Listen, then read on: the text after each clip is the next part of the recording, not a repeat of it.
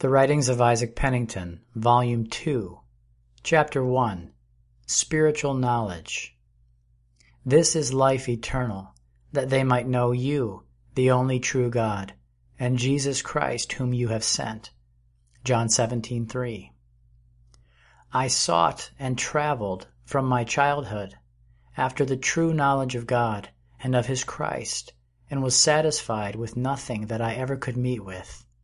But having at length, through the tender mercy of the Lord and guidance of his Spirit, met with it and been satisfied, finding it to be the eternal life, the true food, the living power, the pure rest, the joy and salvation of my soul, I cannot help but testify of it to those that spend their money on that which is not bread, and their wages on that which does not satisfy. We, some of us at least, have spent just as much of our money and labor as they, who now despise us, have done. And some of us, I speak it in the fear of the Lord, and in a true sense without boasting, have had just as much of what they feed upon and what they call bread as they have now. Yet, when the Lord brought us to the true balance, we found it not to be bread nor able to give the soul true satisfaction. The true bread was not what we then called bread, but was a bread which we had overlooked and not known. For the eternal life which is hid with the Father, and is manifested in the Son, and made known to the soul, this is true bread which does not perish. Such bread will endure, when all literal and outward knowledge of God fails and falls short of satisfying the hunger of the soul which seeks the substance itself. Now, it is my desire to draw men's minds to a sense of truth, to a sense of that which is the substance itself that they might know the bread indeed, know the living waters, come to them and drink, and find Christ in them a well of water springing up to eternal life.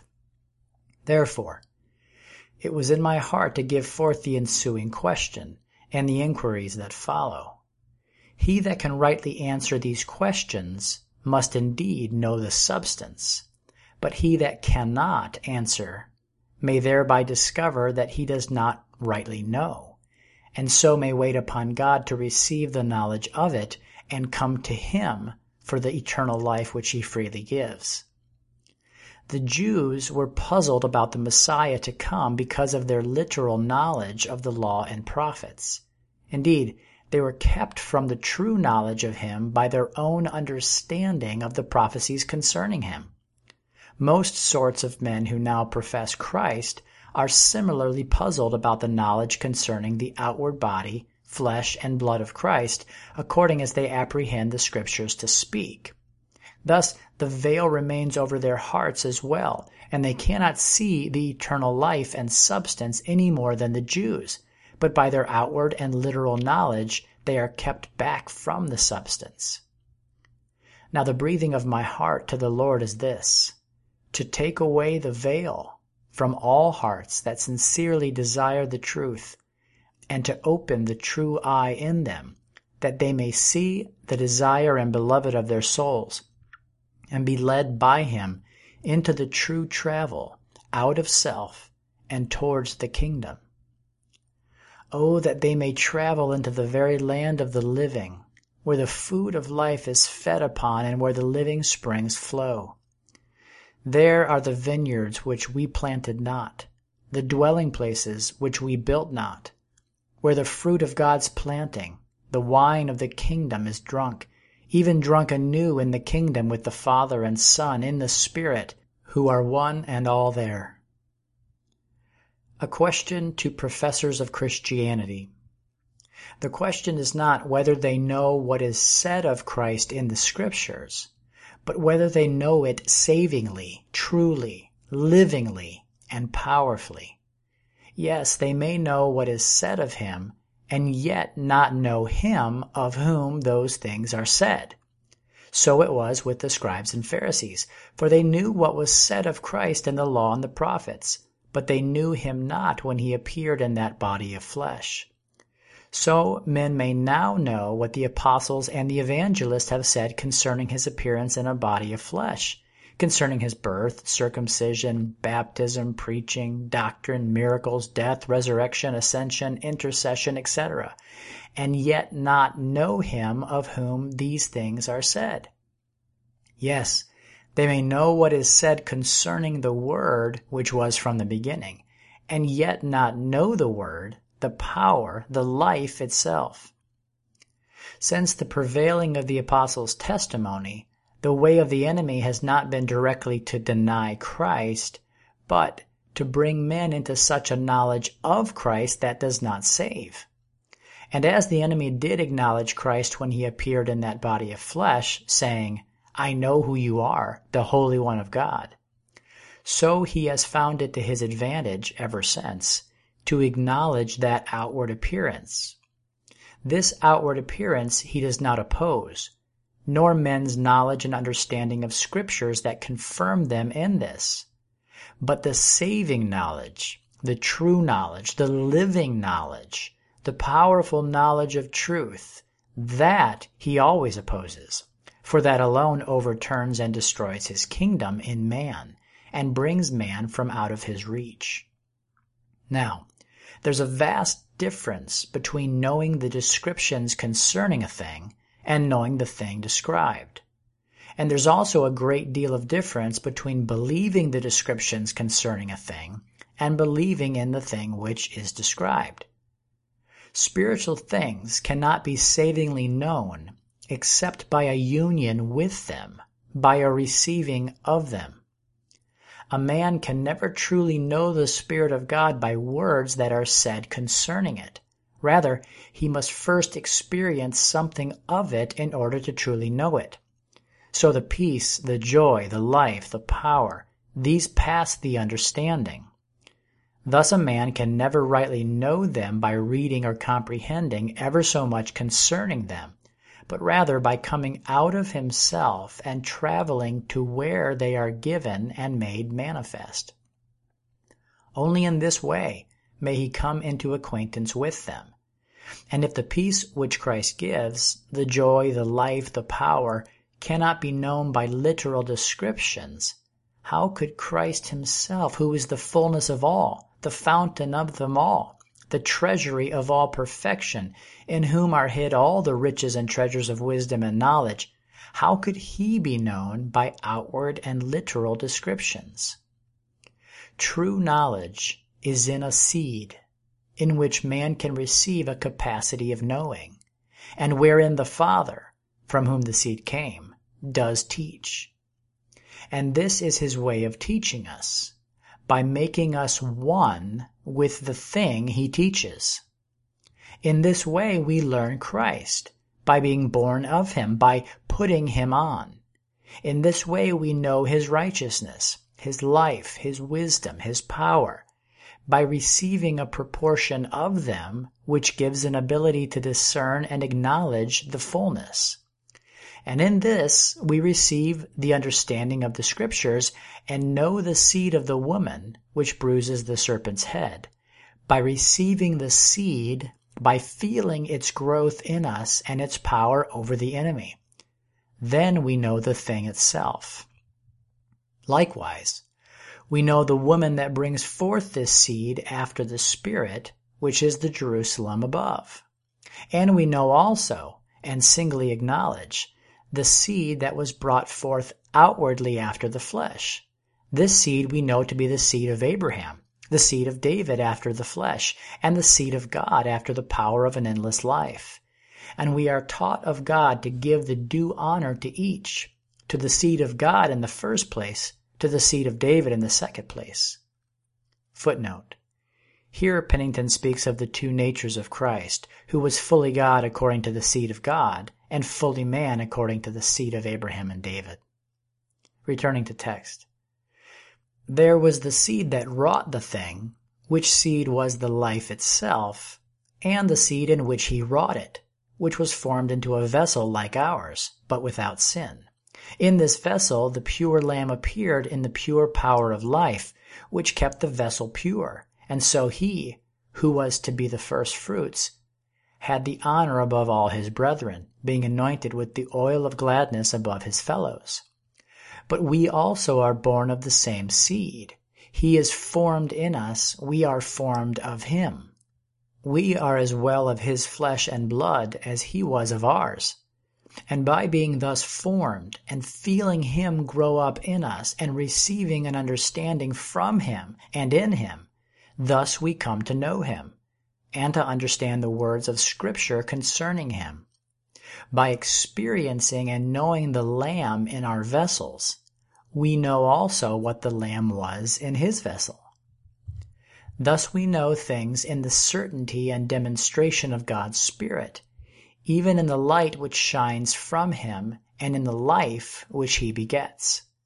And we speak of things as they are and as we feel them to be in the true life, which the Spirit of Christ has begotten in us. And we can truly say concerning the Scriptures that now we believe, not so much because of the relation of things concerning Christ which we have found in them, but because we have seen and received the thing of which the Scriptures speak. And we find this to be the very substance indeed, the very Christ of God, the spotless one, the living garment of righteousness and salvation, wherein God finds no fault, and in which the soul appears without blame before him.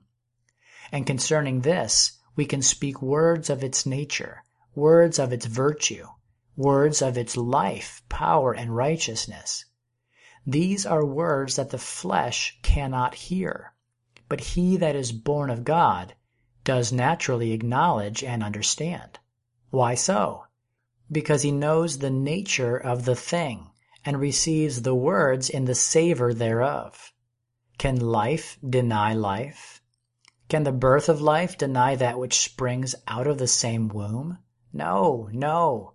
The children which are born of wisdom do justify wisdom in its several sproutings forth and appearances. But that which denies it is a birth after the letter, a birth after the literal and outward knowledge of things, a birth of man's comprehending wisdom. This birth indeed reproaches and blasphemes the incomprehensible wisdom in its incomprehensible ways, and would restrain life to be what they can apprehend or comprehend by the letter concerning it. And this may be a great evidence to professors that they indeed do not know Christ in his nature, spirit, life, and power, because they do not speak of him as persons who experience the substance, nor speak from the present sense and acquaintance with it, but only as persons that bring forth a notion which they have received into their understanding. And yet they fail in this also, for they speak not of Christ according as the Scriptures truly present him, when compared one with another, but only what they have grossly apprehended concerning him from some Scriptures even as the outward Jews did. Now, friends, if you have this living spiritual knowledge, and if you hold it in Him who is true, then own and acknowledge it as it is expressed in the Scriptures and as God has now brought it forth in His people, so that you may manifest yourselves as being of Him. There is an understanding and wisdom of man, and there is a witness of God which gives true judgment. Man, at his best, judges only according as things appear to him from the Scriptures. But the witness of God judges the things of God in the demonstration of the Spirit, according as they are felt and known to be in him. But if you do not have this spiritual knowledge, but have long given out your money and labor for that which is not bread, nor can yield the true satisfaction, then oh, Come to the waters and receive that which is given freely, without money and without price. Oh, sell all for the pearl, for the knowledge which is of life, for the knowledge which is life. I am the way, the truth, and the life, said Christ. To know this is eternal life. So wait to feel the rock laid as a foundation in you, even the seed of God the life of Christ, the Spirit of Christ revealed in you, and your souls born of it and built upon it. Oh, that you could come out of your own understanding that you might feel and receive the love of my heart and know the travail of my soul for you, that you might be born of the truth and know and receive it as it is in Jesus and as it is felt in the Spirit and in its own pure power. Christ known outwardly and inwardly. Now, a little further, to remove the scruples and prejudices out of the minds of those who, at times, have been touched with the power of truth and have had the witness of God reach to in their hearts. But afterwards, the enemy has raised a mist and cast blocks in their way, stirring up in them hard thoughts against us. I say, to remove this out of the minds of the honest hearted, who in the guidance of God might chance upon this paper, I shall open my heart nakedly. Footnote. The following assertions are made in response to what was a common, though very false, criticism against Penington and the early Quakers, namely that they taught Christ to be only an inward life or light that worked in the heart, but denied or neglected the outward work of Christ accomplished in his natural body. Returning to text. Number one. We do indeed acknowledge that the Word of God, the only begotten of the Father, did take up a body of the flesh of the Virgin Mary, who was the seed of David, according to the Scriptures, and did the will of the Father therein, in holy obedience unto him, both in his life and death. Number two, that he did offer up the flesh and blood of that body, though not only this, but he poured out his soul, he poured out his life, a sacrifice or offering for sin, a sacrifice unto the Father and in it tasted death for every man. And it is upon God's consideration and acceptance of this sacrifice for sin that the sins of believers are pardoned, so that God might be just and the justifier of him who believes in Jesus, or who is of the faith of Jesus. Number three, what is attributed to Christ's body we do acknowledge in its place, according as the Scripture attributes it which is through and because of that which dwelt and acted in it. But that which sanctified and kept the body pure and made all acceptable in him was the life, holiness, and righteousness of the Spirit. And the same thing that kept his vessel pure is that which now cleanses us. For man was shut out from this living virtue and power by the fall. But through the true knowledge of the death of Christ, the way is made open for it again, and man is brought to it to be baptized, washed, cleansed, sanctified, fitted for, and filled with the life. Now, of this thing we might speak yet more clearly and plainly if men could hear our words.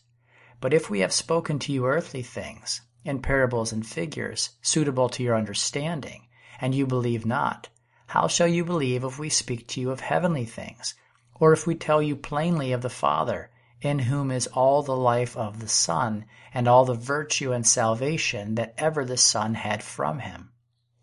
The Jews were to learn in types, figures, and shadows till Christ came.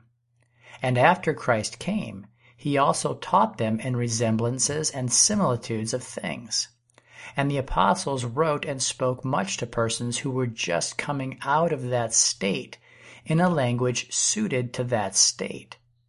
But he that comes into the substance itself, and is taught there by the Spirit, after he is grown up and made capable, he is taught plainly the nature of the heavenly things. Then the words of the apostles concerning the deep things of God, which are mysterious to others, are manifest and plain to him.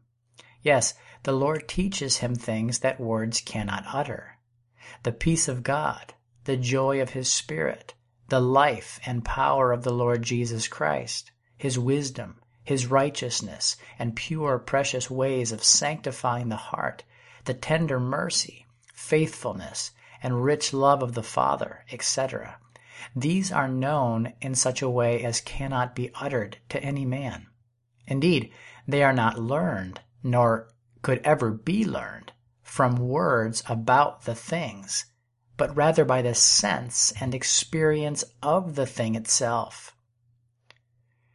The Lord, in whom are the depths of life, and who gives the sense and understanding of the deep things of the Spirit, opens these things in him and manifests them to him. Indeed, this is the right and excellent way of knowledge. To come into union, to come into the thing itself, to learn in the union, to see and know in the thing.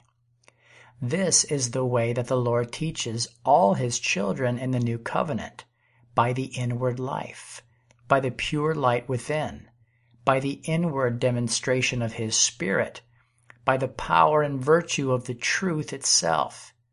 And he that is in the Son has some measure of this life. But he that does not have some measure of this life is not in the Son, but only in a talk and a wise knowledge of things according to the flesh, which will perish, and he with it who abides there.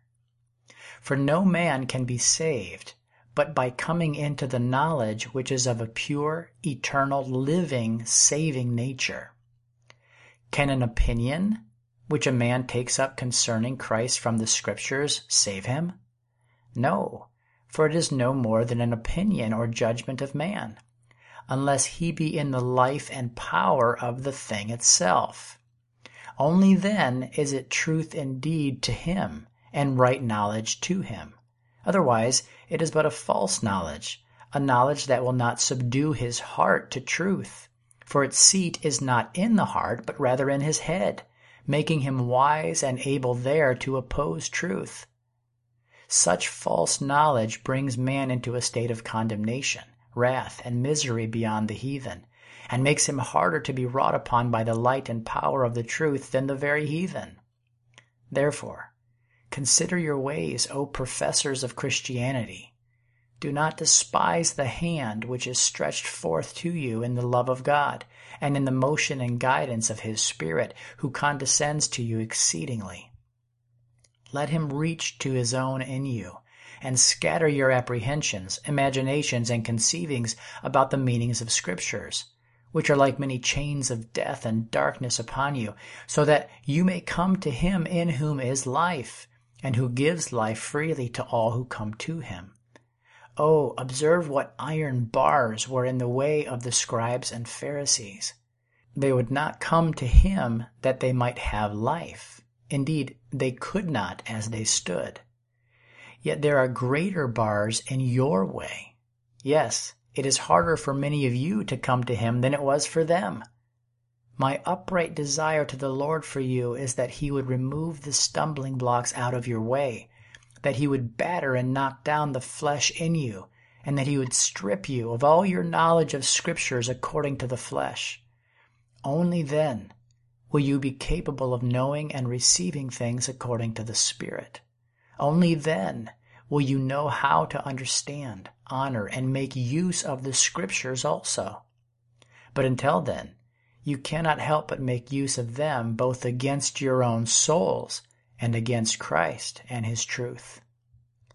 Now, having certainly felt and known the thing in our own hearts, and having also seen the snares and nets which the enemy lays for you, whereby he keeps you from the true bread and from the water and wine of the kingdom, even as he kept us formerly, how can we hold our peace?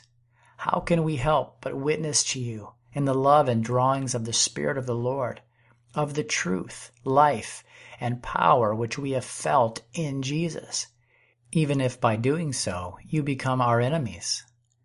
It is not our desire or end to bring you to another opinion or outward way, but rather that you might feel the thing itself and know assuredly what is the truth, and abide in that which was never deceived itself nor ever deceived any. Oh, why should you wander in the dark opinions and uncertainties of the night? Why should you not rather come to that wherein the light of the day springs, and out of which it shines?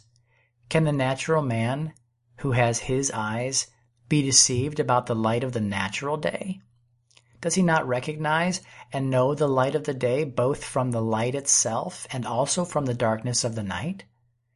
Ten thousand times more certain and inwardly satisfied is he who is born of the spiritual day.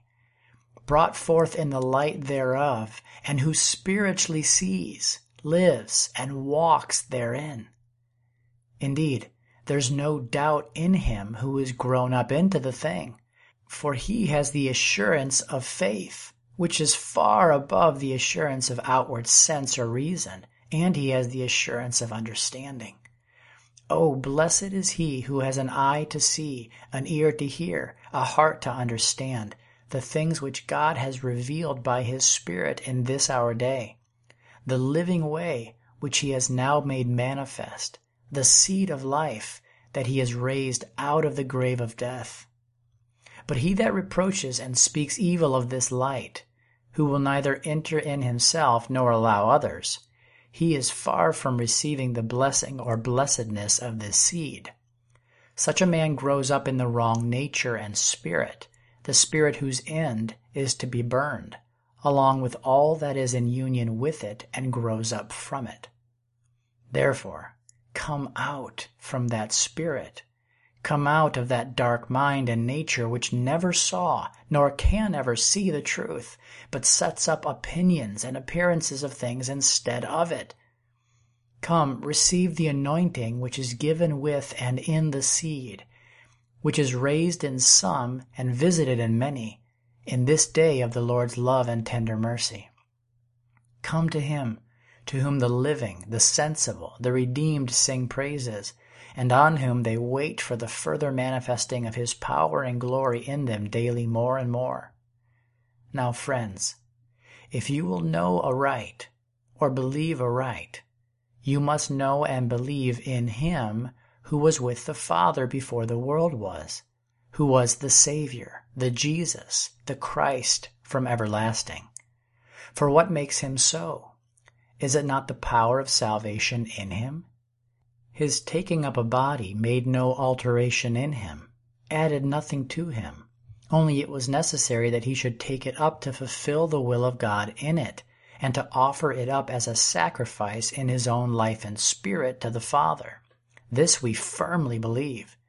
And yet we cannot help but say further that the virtue, the value, the worth, the excellency of what was done by him in the body was not of the body, but it was in him before time, in time, and will be after time, and forever. Yes, it is he to whom the name Jesus and Christ did rightly belong before he took up the body.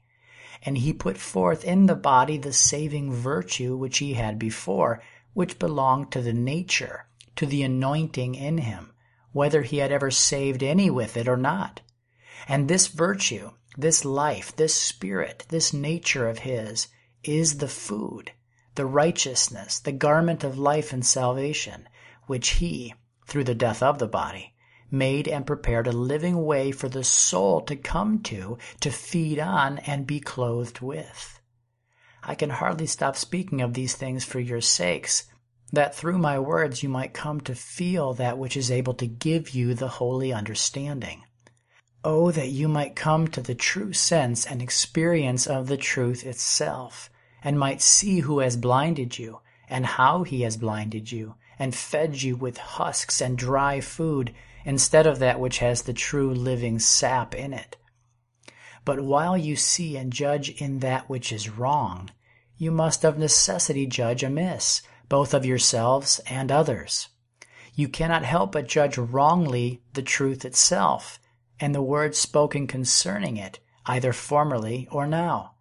And in this way you expose and bring yourselves under the righteous judgment of the truth itself, even of the Son, and the light of his day, which has power from the Father to judge all false appearances, deceits, and deceivers.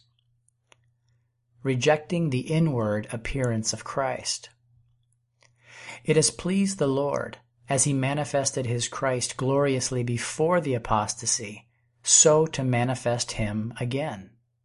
For he was not only born in the flesh of the Virgin Mary, but he was also born in the spirit of the woman clothed with the sun, which had the moon under her feet, and on her head a crown of twelve stars. She also brought forth the man child, who was to rule all nations with a rod of iron. Revelation 12. Now of this appearance and return of the Lord Jesus Christ, and of the fresh bringings forth of his life and power in his body, the church, there are many witnesses who have seen, felt, and tasted thereof, with the eyes and senses which are of God, and of the new birth. And of this, in the love and goodwill of God, and from the drawings and requirings of his Spirit, they bear witness to others that they also might come to see the glory and brightness of his day and rejoice therein.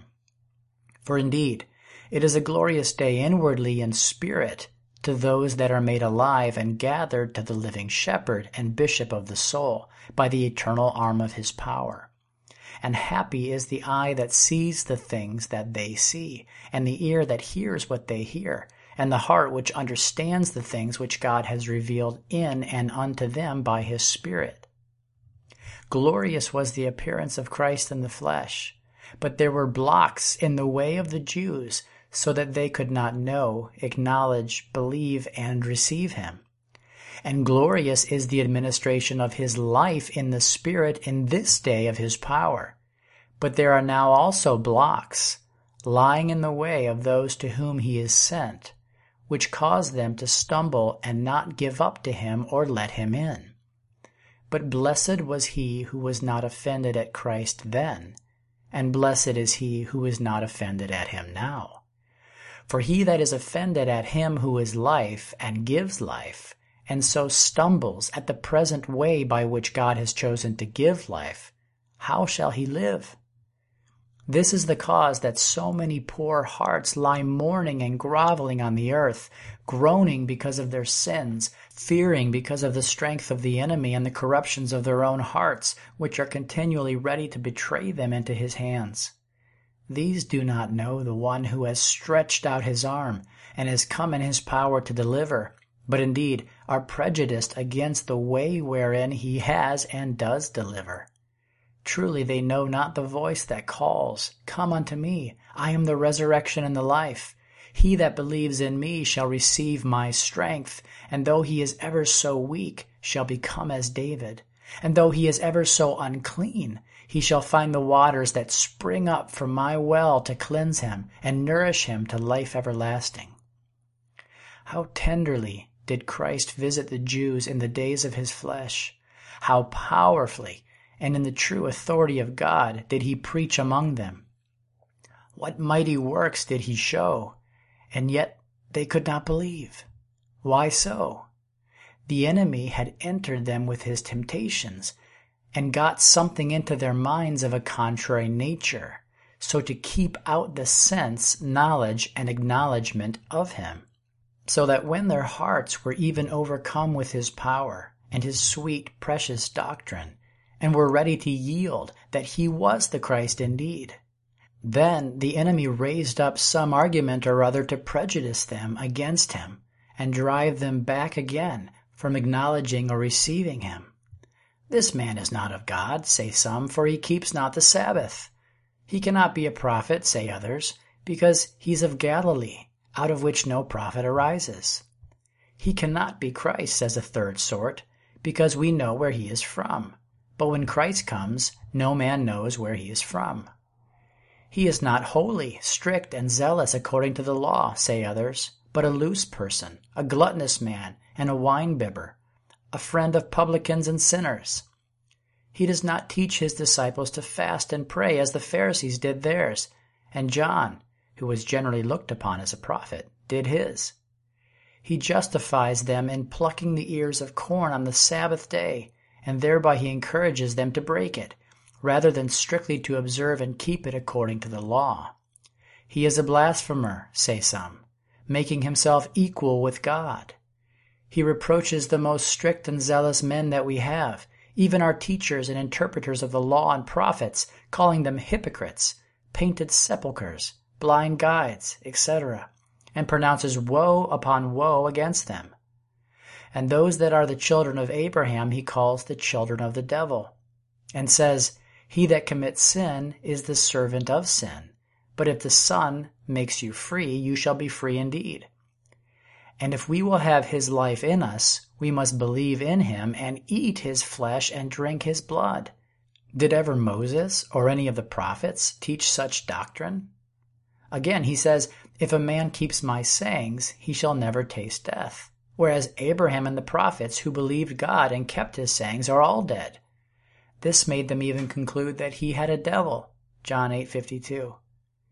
So how could they understand him when he said that he was the good shepherd and the door, and that all that ever came before him were thieves and robbers? Would they not look upon this as witnessing of himself and endeavoring to set up himself? And when he said, Verily, verily, before Abraham was, I am, were they not ready to stone him for speaking a false and impossible thing, as it seemed to them, he being not fifty years old? And then for his miracles, having beforehand concluded that he was a bad man, a sinner, a breaker of the Sabbath, a blasphemer, a deceiver of the people, etc., how easy was it for them to harden themselves against them, and to infer that he wrought these things by the aid and assistance of the devil. Indeed, many were the arguments, and some seemingly strong and unanswerable, which the wisdom and understanding in them formed against Christ, whereby they justified themselves in their refusal of him. These things are past and can be easily condemned by those who are now acting in the same spirit. The same spirit, under a new guise, still opposes truth in its present appearance and demonstration, and stirs men up to slight and blaspheme that holy name and power by which they that believe are saved and sanctified. Well, what shall I say to you? Oh, that you could discern spirits! Oh, that you could see what spirit you are of, and whom you serve, in opposing God's present dispensation of life. Oh, that you could see how you read scriptures outside of that light which wrote them, and bend them against him that wrote them. Thus you make yourselves wise and strong in a wrong wisdom and knowledge against the Lord, and against his Christ, whom he has set upon his holy hill in Zion, and who appears there though you do not see it. For Zion is not now natural, or after the flesh, for the day is come, the shadows are gone. Rather, Zion is the holy hill of God in spirit, upon which the heavenly Jerusalem was built, which is revealed, come down, and coming down from heaven. And many of the heavenly citizens dwell there already, and more are coming there to dwell. For even from the east, west, north, and south they shall be gathered to sit with Abraham, Isaac, and Jacob in the kingdom which cannot be shaken. This kingdom was received by the Christians formerly, before the apostasy, and is now received again. Christ who died at Jerusalem. We, who are commonly called Quakers, are a people whom the Lord has gathered out of wanderings out of many professions, out of several scattered estates and conditions, and into a measure of the eternal rest where we have found that life, power, and manifestation of the eternal Spirit, with which we were never before distinctly acquainted. And now, having tasted of this, having known this, having felt this, and come to a real enjoyment of it in some degree according to our several measures, we could not possibly conceal this treasure. Rather, in the movings of his life and the power of the Spirit, we have been drawn to testify of it to them who are left behind, still groveling under the burden of corruption and crying out because of the sin and bondage. Now, this we have often found, that our testimony has not been received in the same spirit and love wherein it has gone forth. The enemy, by his subtlety, has raised up prejudices against us, as if we denied the Christ that died at Jerusalem, professing him only in words, but denying him in reality and substance. To clear this matter, we have solemnly professed in the sight of the Lord God these two things. First, that we do really in our hearts acknowledge that Christ, who came in the fullness of time in that prepared body to do the Father's will, his coming into the world, his doctrine, miracles, sufferings, death, resurrection, etc., according as it is expressed in the letter of the Scriptures. Secondly, that we acknowledge no other Christ than that, nor hold forth any other thing for Christ besides him who then appeared and was made manifest in flesh. Now then, it should be inquired into by professors what is the reason why their prejudices still remain concerning us? For certainly, if they did know and acknowledge the same thing with us, in the Spirit and in the power, life, and love, which are all of the truth, this prejudice and these hard thoughts could not remain. But if they themselves do not know Christ in the Spirit, but only according to a description in the letter, it is no wonder that they miss both the spirit and the true intent and meaning of the letter. And indeed, the Lord has shown me in spirit several times that they themselves are guilty of that very charge which they cast upon us, even of denying that Christ which died at Jerusalem. For he that knows the words of Scripture according as he apprehends or conceives them in the reasoning of his mind, does not wait to have them revealed in the Spirit. Such a one sets up his own conceivings, reasonings, and imaginations, or an image in his mind concerning the things of the Spirit, but misses the thing itself. Now, no man in truth can call Jesus the Lord except by the Spirit. However, any man that is somewhat serious and weighs the Scriptures in the natural mind may so learn to acknowledge his coming into the world, and that he is Lord and King, etc., and may thus call him Lord. Indeed, such a man may kindle a great heat in his affections towards Christ, though without life, without the Spirit. Yet all this is but an image which man forms in his mind from his reading the Scriptures and from his own observations. But the true calling Jesus Lord is from the experience of his eternal virtue in the Spirit, and from finding the Scriptures being opened to him by the Spirit, and in a seed which is above the reason, comprehends the reason, and confounds and brings it to nothing. Again, there is no true knowledge of Christ, no living knowledge, no saving knowledge, no knowledge which has eternal virtue, except that which is received and retained in a measure of light given by God to the creature. Such knowledge is held in the faith which is a gift, in the grace which is supernatural and spiritual, whereas the reasoning part is but natural. And those who have received the spiritual understanding know it to be distinct from the natural. Moreover, we experientially find a very clear distinction between scriptures searched out by the reasonings of the mind and the practices drawn therefrom, and scriptures opened by the Spirit and felt in the life. Now, professors generally have not received their knowledge of Christ from the Spirit, or from scriptures opened in the Spirit, and so do not know the thing itself, but only a description of the thing which man's reasoning part may drink in from the letter of the Scriptures. This is manifest in that they are not able, in spirit and understanding, to distinguish the thing itself from the garment wherewith it was clothed, though the Scriptures are very clear in this. Speak of Christ according to a relation of the letter, and there they can say something. But if you speak of the substance, of the very spirit of the thing, there they stutter and stammer and show plainly that they know not what it is. Now, the Scriptures do expressly distinguish between Christ and the garment which he wore, between the one that came and the body in which he came, between the substance which was veiled and the veil which veiled it. Lo, I come, a body you have prepared me. Hebrews 10:5. There is plainly he and the body in which he came. There was the outward vessel and the inward life. This life we certainly know, and can never call the bodily garment Christ, but rather that which appeared and dwelt in the body.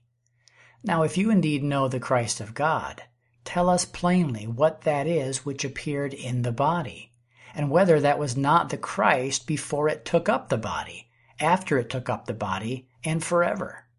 Oh, friends, look to your knowledge of Christ, and to your faith and knowledge of the Scriptures, and to your prayers also. For it is easy missing the living substance in all these, and meeting with only a shadow. The shadow may please the earthly part, and make a great show in the natural understanding and affections, but it does not satisfy the soul that is born after the Spirit, which still cries out, where the soul is awakened, after truth, substance, life, virtue from God's Spirit. A faithful guide to the path of truth. There must be something let down from God into a man's heart to change his heart and redeem it to God, or he cannot be saved. He must receive a seed, be born of a new and incorruptible seed, or he cannot be renewed from his corrupt nature and state. He must be born of water and God's Spirit, or he cannot enter into God's kingdom. Now, this is the true religion, namely, to experience and be subject to that power which redeems to God and breaks the power of the wicked one in the heart, first casting him out, and then taking possession of the vessel and filling it with the holy treasure. Question. But how may a man meet with such a thing as this? Answer. The scripture, which gives a faithful testimony concerning the truth, says that Christ, the word of faith which the apostles preached, is near. Therefore, a man need not say, Who shall go up or down to fetch it? For the word is very near you, in your mouth and in your heart. This is the word which reconciles to God, cutting down and slaying the enmity by the power of the cross and bringing up the seed. Question.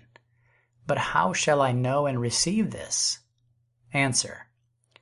There is a seed given to the heart which is contrary to sin, which discovers sin, which witnesses against sin, and is drawing the mind away from it, furnishing those with a new and holy ability who wait upon the Lord in it.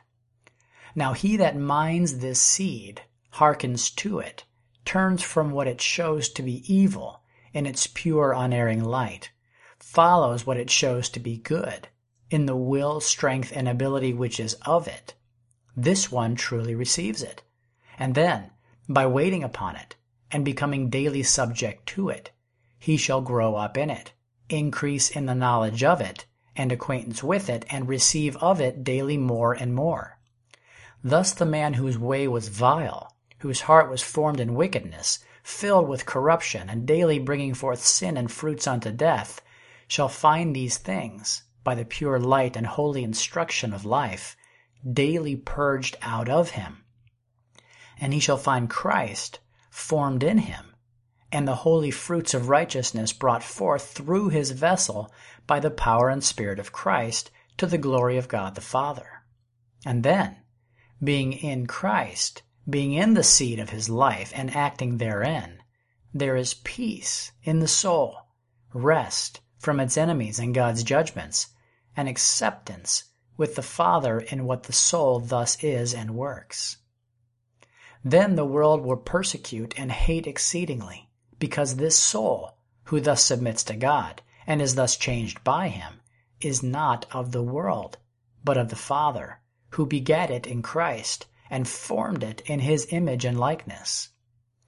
But let him that once puts his hand to the plow, beginning to feel something of God and becoming subject unto it, and tasting of the peace and pureness of it, never look back to the world, nor mind the temptations and oppositions he will meet with from that nature and spirit, either in himself or others. For if he does, he will never be able to travel on, but rather will consult with flesh and blood, and so return back into Egypt. There he will lose the crown which is laid up for those who pass on through the wilderness, through the trials, through the temptations and various exercises, to their journey's end. This is the path of life in brief, and happy is he who experiences the one who guides into it, and faithfully follows him therein unto the end. But there is another question that springs up in my heart, which is this. Question. How may a man come to have his sins washed away by the blood of Christ? Answer. By coming into the light and walking in the light which discovers the blood, and wherein alone it is sprinkled by God and felt by the soul. There he may receive the cleansing which is by it. This is according to the testimony of Scripture, 1 John 1 7. If we walk in the light, as he is in the light, we have fellowship one with another, and the blood of Jesus Christ, his Son, cleanses us from all sin. By the light, the darkness is dispelled, and in the light, the corruption and filth is washed away by the blood, and the soul, mind, and conscience is cleansed from it. This then is the message that we have heard of him, and declare unto you, that God is light, and in him is no darkness at all. Verse 5. What then? Then those who will know God and walk with God must, by the virtue of his truth, be turned from darkness to light, and from the power of Satan unto God, as in Acts 26:18. And in that light he shall meet with the Father and with his Son Jesus Christ, and have fellowship with them, verse 3, and shall be washed, both with the water and with the blood, and kept clean and pure thereby in the sight of God. Question. But how shall I come into the light, and how may I walk therein? Answer. Christ is the light. He is the light of the world, the light of men, the light of life. You need not say in your heart, Who shall go up to heaven, or down into the deep for him? For he is near, in your mouth and in your heart. This is the word of faith, which you are to believe in, love, and obey, that in the love, faith, and obedience thereof your heart may be circumcised, and you may live. This is the gospel of our salvation. Even this Christ, this Word, this light, this life, which redeems from sin, which destroys the destroyer, and sets the soul free to serve and live to the Lord. This was the message the apostles had to deliver in their day, as in Romans 10:8. And this was Moses' message too, when he spoke concerning the new covenant. For Moses did not only deliver the old covenant, but he also spoke concerning the new, even another covenant than that of Mount Horeb. See Deuteronomy 29:1. And the word of this other covenant was not the law written in the tablets of stone, but the word near in the mouth and heart. See chapter 30, 14. Now, every man that will be sanctified and inherit God's kingdom must be born of the will of God. He must deny his own will, as Christ did, saying, Not my will, but yours be done. That will must be crucified. He must suffer in the flesh, die to the flesh, and live in and to the holy nature and Spirit of God. By hearing the word that is near in the mouth and heart, and becoming subject to it, a man comes to be born of the pure will. This cuts down his own will day by day, and brings up the will and nature of God in him, through which he is changed and sanctified, and becomes a new creature. For the old creature is made up of the old understanding and will, but the new creature is made up of the new. How shall a young man cleanse his way? By taking heed according to your word, said David. What word was that? Was it the word of the old covenant, or the word near in the mouth and heart? And your word, says he, is a lantern to my feet and a light to my path. What word was that? the word of the first covenant or the word of the second. The law of the Lord is perfect, converting the soul. What law is that? The testimony of the Lord is sure, making wise the simple. What testimony is that? The statutes of the Lord are right, rejoicing the heart. What statutes are they? Were not the statutes of the old covenant heavy and burdensome? The commandment of the Lord is pure, enlightening the eyes. What commandment is that? Oh, that men could read. Oh, that men could see the thing which is pure and makes pure, which is righteous and makes righteous. Once men have seen the thing, there is a great way to travel to it. But how far off are they who do not so much as see it, but are in the darkness and prejudices of that nature and spirit which is contrary to it? Now if the Lord, in his tender mercy and love to your soul, brings you to a sense of this thing, and you begin to feel this precious, searching word, discovering any evil in you, either in your heart or ways, Oh, do not dispute. Do not reason against it. Rather, bless the discoverer. Bow to the Son. Become obedient immediately, faithfully following the Lamb therein, lest he remove his light from you and allow darkness and the disputing wisdom to overtake you. Christ is not of the world, and he leads out of the world, out of its vanities, ways, customs, fashions, etc. A man cannot serve Christ and the world. Can any man be born of the Father, be begotten by him out of the spirit of the world, and yet live in that, walk in that, which is not of the Father? Can a man be born of God and yet still live in that which is of the world, which came from the worldly part, is of the worldly part, nourishes and pleases the worldly part in man, but pleases not the Father? Can that man who is not of the world, but truly of the Father, do anything that upholds the lust of the flesh, the lust of the eyes, or the pride of life, either in himself or others? Does not the Spirit of the Lord, where it is hearkened to, draw out of these, and out of all things which are of these? Therefore, consider well what it will cost, and how hard it is to follow Christ, so that you who desire to be the Lord's may receive help and strength from him to be faithful, that in his strength you may overcome all that stands between you and life. Some assertions concerning the seed and way of life. Number one, that it is a great and hard matter to come into a capacity of knowing and receiving the truth.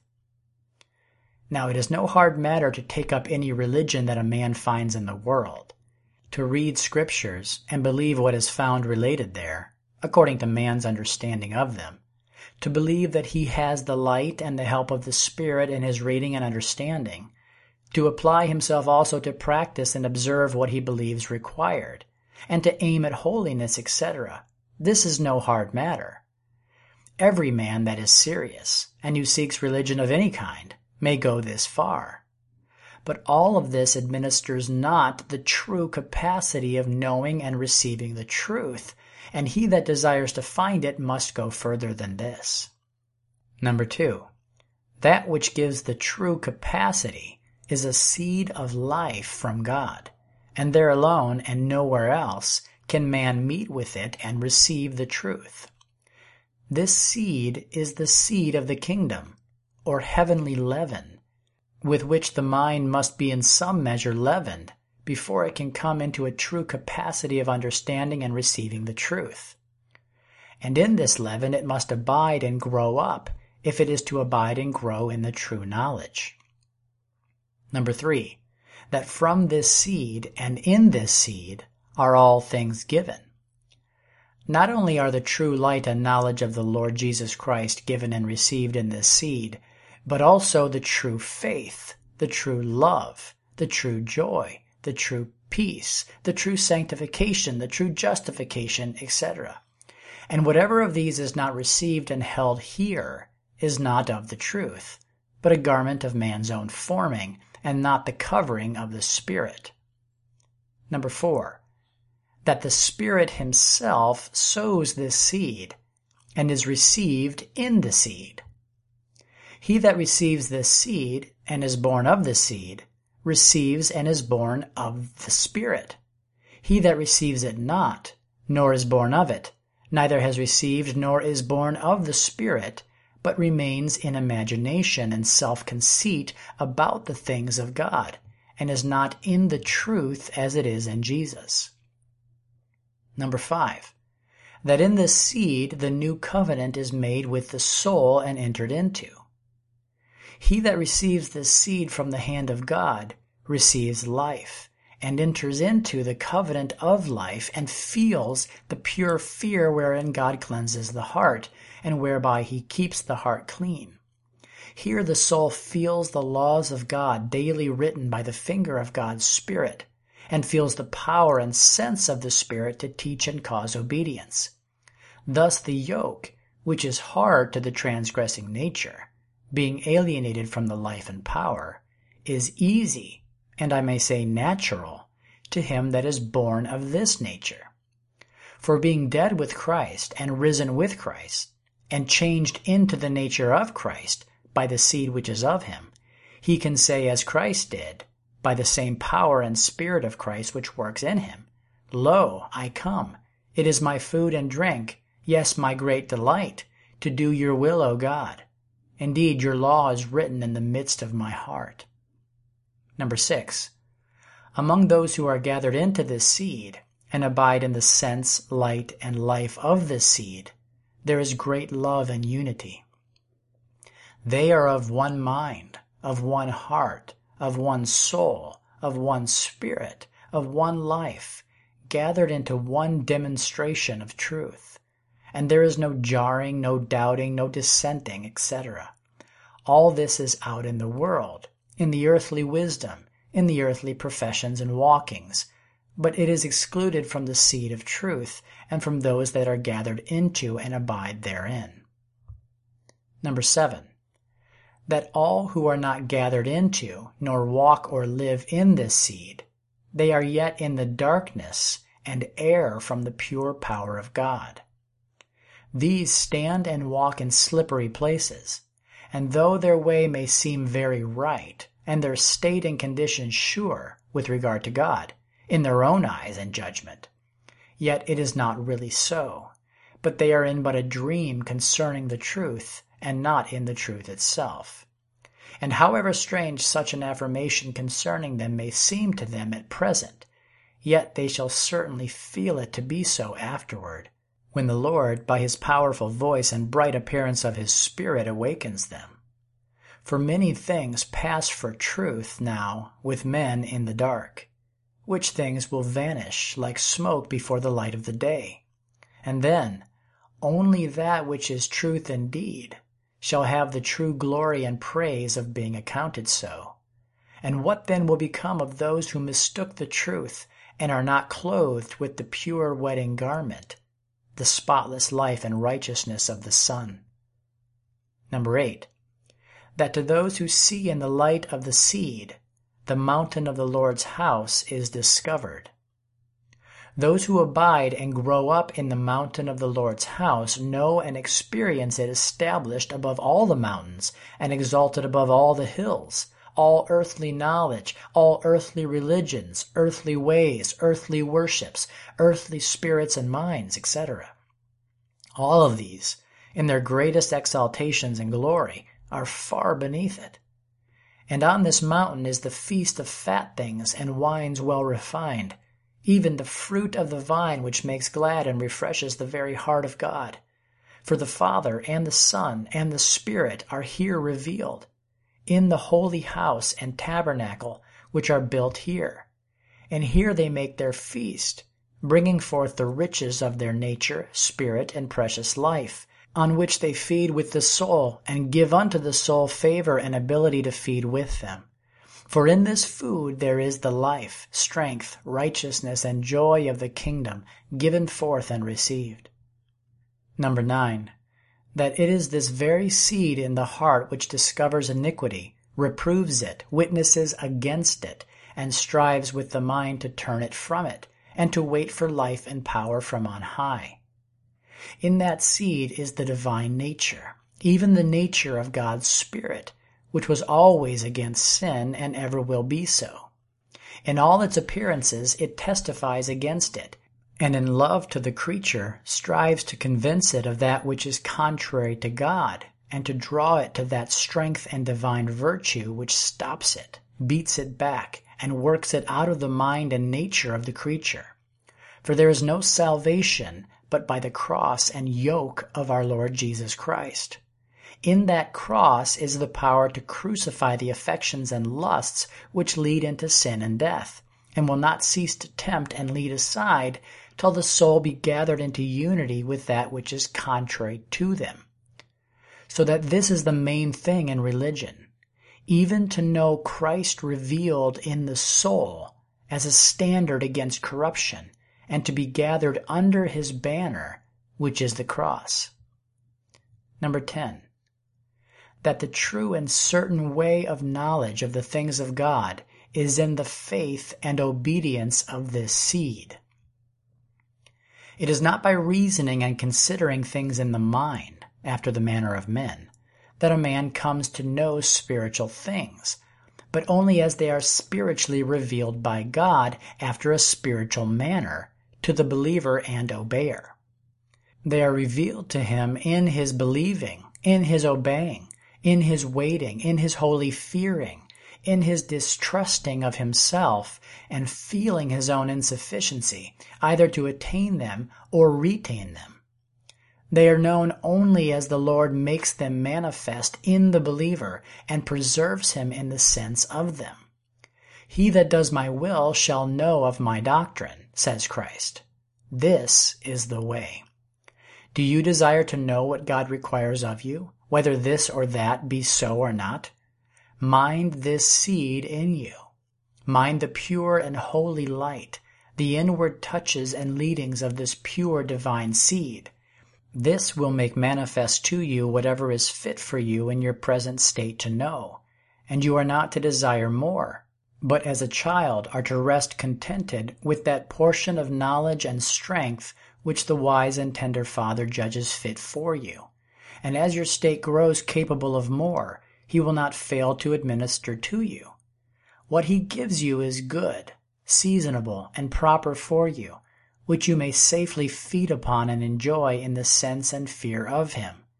But if you press after what he would not as yet have you know, you will enter into the will and wisdom of the flesh. Here you will find disputes, discontents, murmurings, ill tempers, and dispositions of the mind, which will increase and grow upon you to your hurt.